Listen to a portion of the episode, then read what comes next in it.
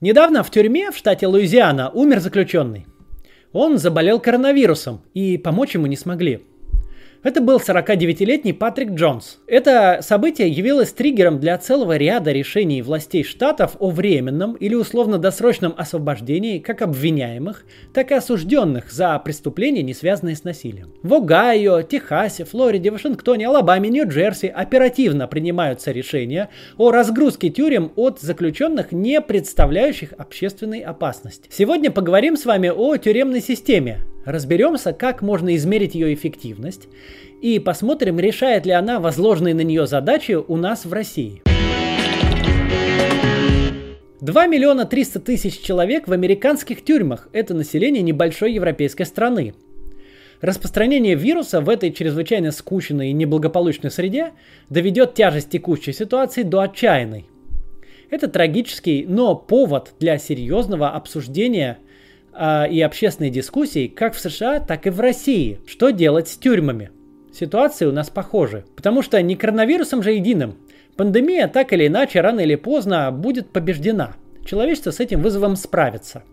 Но места лишения свободы – идеальная среда распространения ВИЧ, туберкулеза, гепатита, любых инфекций, как вирусной, так и бактериальной природы. С той же совершенно эпидемической скоростью тюрьмы распространяют совершенно ужасные, основанные на насилии социальные практики, которые не остаются за высоким забором. Они транслируются на общество в целом. Это не новые проблемы. Вирус даже не так сильно их усугубляет но создает момент, когда невозможно уклониться от этой дискуссии. Прежде всего, давайте определимся с целью пенитенциарной системы. Зачем, в принципе, нам нужна большая и жутко дорогостоящая машина наказаний? Есть такой, ну, ответ, кажется всем очевидным. Чтобы выполнять функцию дубины, которой мы грозим нехорошим людям, чтобы те вели себя прилично. Не грабили, не убивали, не вымогали деньги, не торговали людьми, не насиловали прохожих. Не будешь слушаться общественной нормы, попадешь вот туда, за высокие стены, где творится черт знает что, э, включая, но не ограничивая систематическим покушением на половую невинность однополым способом. С этой точки зрения, довольно популярной, надо сказать, э, в наших широтах и, кстати, и в Америке тоже, система наказаний чем хуже, тем лучше. Мало кого в наших широтах можно напугать финской тюрьмой, которой ниже 9 звездочек на букинге и ставить-то как-то совестно. Совсем другое дело тюрьма русская – веками подкрепляющая свое зловещее реноме. Вы точно знаете, что трехзвездочный All-Inclusive в российской системе закреплен лишь за отдельными лидерами преступных сообществ. Оферта же стандартная, чудовищные бытовые условия, систематическое насилие, как со стороны других осужденных, так и администрации, полное бесправие и шансы унести на волю букет неизлечимых хронических заболеваний, близкий к 100%. Общий вид российской системы исполнения наказаний крайне недалеко ушел от ГУЛАГа – что регулярно подтверждается скандальными утечками видеозаписи из мест лишения свободы. Обывательская логика на этом месте должна быть удовлетворена.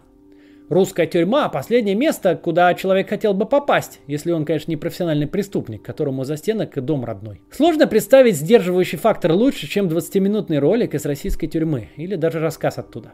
Но чем в реальности измеряется эффективность пенитенциарной системы? Какими цифрами мы должны оперировать, оставив за скобками представление об отвлеченной гуманности или каким-то библейским принципом глаз за глаз, зуб за зуб? Цифр таких, в общем, две. Первая относится не только к системе тюрем, но скорее ко всему комплексу правоохранительной системы в целом. Это уровень насильственных преступлений. Второй специфичен именно для пенитенциарной системы. Процент рецидива. То есть сколько из тех, кто уже отбыл наказание, вновь совершил преступление. То есть, насколько механизм со своей сдерживающей функцией справился. То есть, возвращаясь из тюрьмы, совершают ли люди новые преступления или начинают жить обычной нормальной жизнью. Именно по этим цифрам и следует сравнивать пенитенциарные системы разных стран. Что мы сейчас и сделаем. Но начнем давайте с общей статистики. Россия занимает 19 место в мире по числу заключенных на 100 тысяч населения. Из развитых стран нас обгоняют, причем значительно, только Соединенные Штаты. В абсолютных цифрах в Штатах 2 миллиона 100 тысяч заключенных. В России 567 тысяч. В относительных 655 в Штатах и 392 у нас на 100 тысяч населения. Все прочие 17 мест, за исключением Таиланда, заняты странами небольшими, типа Кубы, или совсем карликовыми, типа Сент-Китс и Невис. Надо сказать, что Америка пример тут совершенно неподходящий. Об этом чуть позже. Из хороших новостей. Показатели России снижаются. Всего полтора десятка лет назад Россия занимала второе после США место с показателем 611 заключенных на 100 тысяч человек, а вовсе не 392, как сейчас. Даже еще в 2010 году в колониях и СИЗО содержалось более 800 тысяч человек, а сейчас 567 тысяч. Вторая новость даже лучше первой. В 2020 году мы можем сказать, что понятие «малолетка» – воспитательная колония для несовершеннолетних – прекратило свое существование как значимое социальное явление в нашей стране. Наконец 2018 года в колониях для несовершеннолетних содержалось 1310 человек, что почти в 10 раз меньше показателя 2006 года. Причем не проходит ни единого года, чтобы показатели эти не падали. Еще в 2011 году цифры были вдвое выше. График численности осужденных детей всего за 10 лет можно сравнить разве что с курсовой стоимостью акций Яндекса после очередного заявления ретивых депутатов о каких-нибудь фаерволах.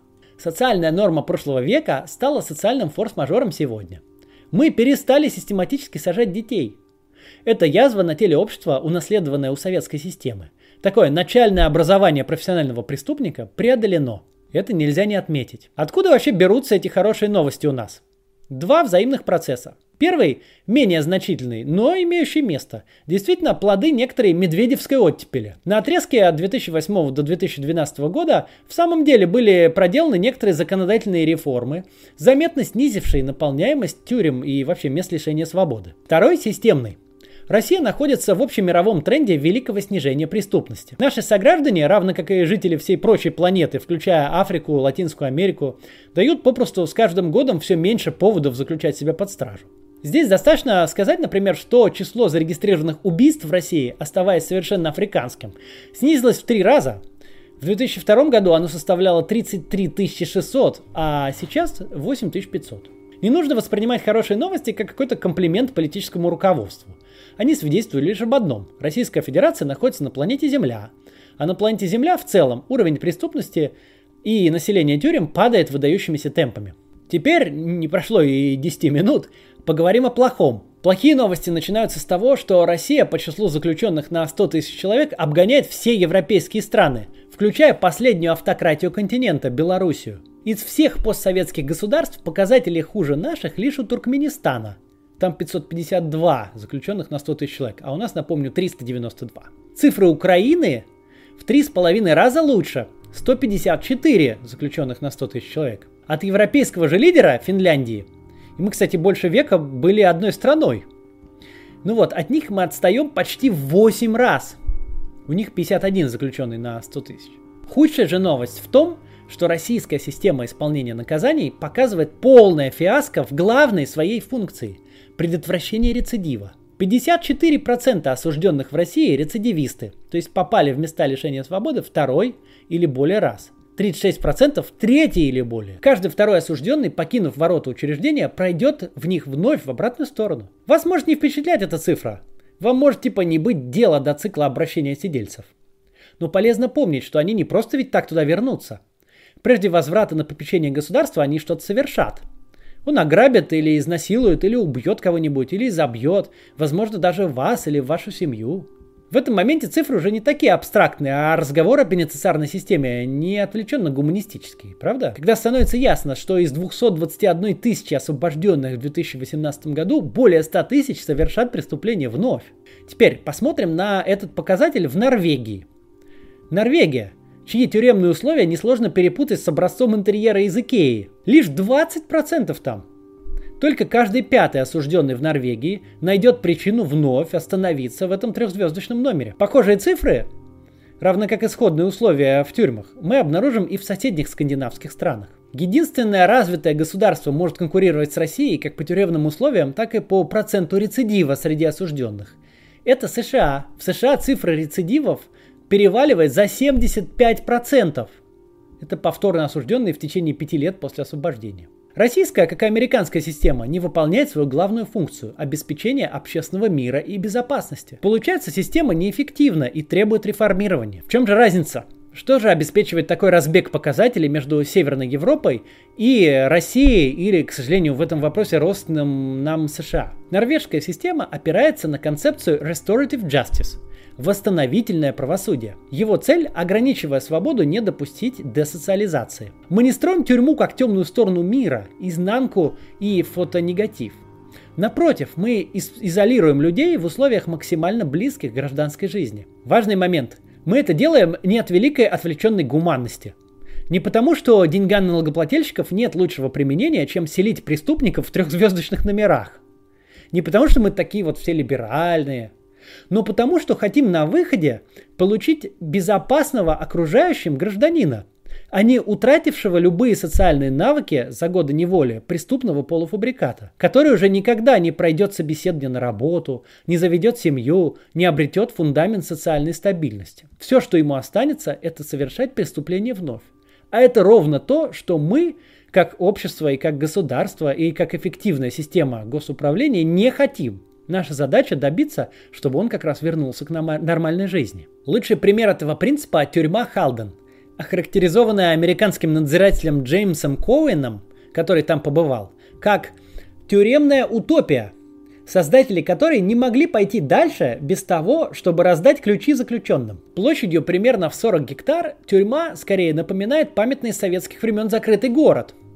Там нет решеток на окнах, полнофункциональные кухни с полным доступом к режущим инструментам.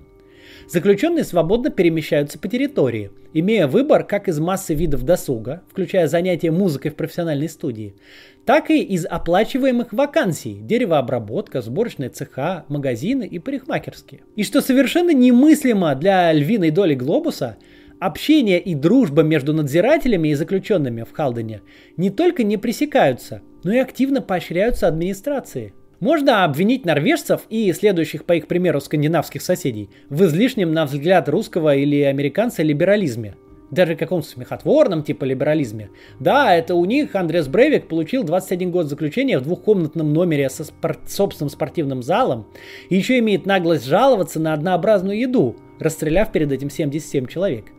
Конечно, такого человека хочется просто удавить. Но правда в том, что по двум показателям, рецидиву осужденных и числу убийств на 100 тысяч человек, с Норвегией не может конкурировать никто. Там одно убийство происходит на 200 тысяч человек, а у нас в 20 раз больше. Норвежской, равно как и шведской, датской, финской тюрьмой, напугать можно разве что привыкшим к условиям гостиничной сети риц преступника. Гостевого туалета в камерах не предусмотрено. Но она работает. Она дает искомый обществом результат – безопасных людей на выходе. Люди возвращаются к обычной нормальной жизни, находят работу, находят семью и не совершают больше преступлений. А ведь именно этого мы хотим от системы ну, исполнения наказаний. Российская же наша система, пусть и подкупает сторонника радикальных мер и принципа глаз за глаз своей брутальностью, пусть и пугает обывателя аттракционом насилия, но в результате производит единственный товар – новых преступников – и падение общественной безопасности.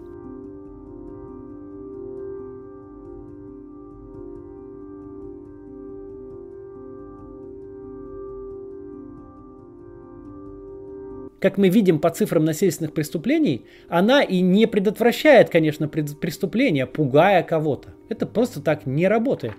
Пандемия вообще-то совершенно излишнее, но яркое напоминание. Места лишения свободы, люди в них пребывающие, такая же часть общества. Они изолированы физически, но это не значит, что изолированы от общих проблем и взаимного влияния. Проникший за высокий забор вирус, сформированная за ним практика, обязательно вернется к обществу и, как видно сейчас, рискует вернуться в многократно умноженной форме. Действия властей американских штатов пока не свидетельствуют о готовности к большим реформам, но отражают понимание угрозы в моменте. Насколько это возможно, тюрьмы следует разгрузить прямо сейчас. Российские же власти, к сожалению, не делают и этого ни шагов по системному реформированию, ни даже по оперативному реагированию на угрозу. Нам необходимо как можно скорее провести амнистию, тем более, что она все равно планировалась к 75-летию Победы, и отпустить из колонии как можно больше людей, совершивших ненасильственные преступления. А после пандемии нам необходима масштабная реформа пенитенциарной системы, чтобы она начала справляться со своей основной задачей – сделать так, чтобы на наших улицах случалось меньше преступлений – то, что у нас сейчас есть, количество преступлений только увеличивает. Подписывайтесь на мой канал. Здесь мы обсуждаем лучшие практики в госуправлении, а также политику, ну и текущую ситуацию в мире, конечно, связанную с пандемией коронавируса и экономическим кризисом. Ставьте лайк, колокольчик и посоветуйте друзьям. Чем больше подписчиков и зрителей, тем интереснее записывать такие ролики.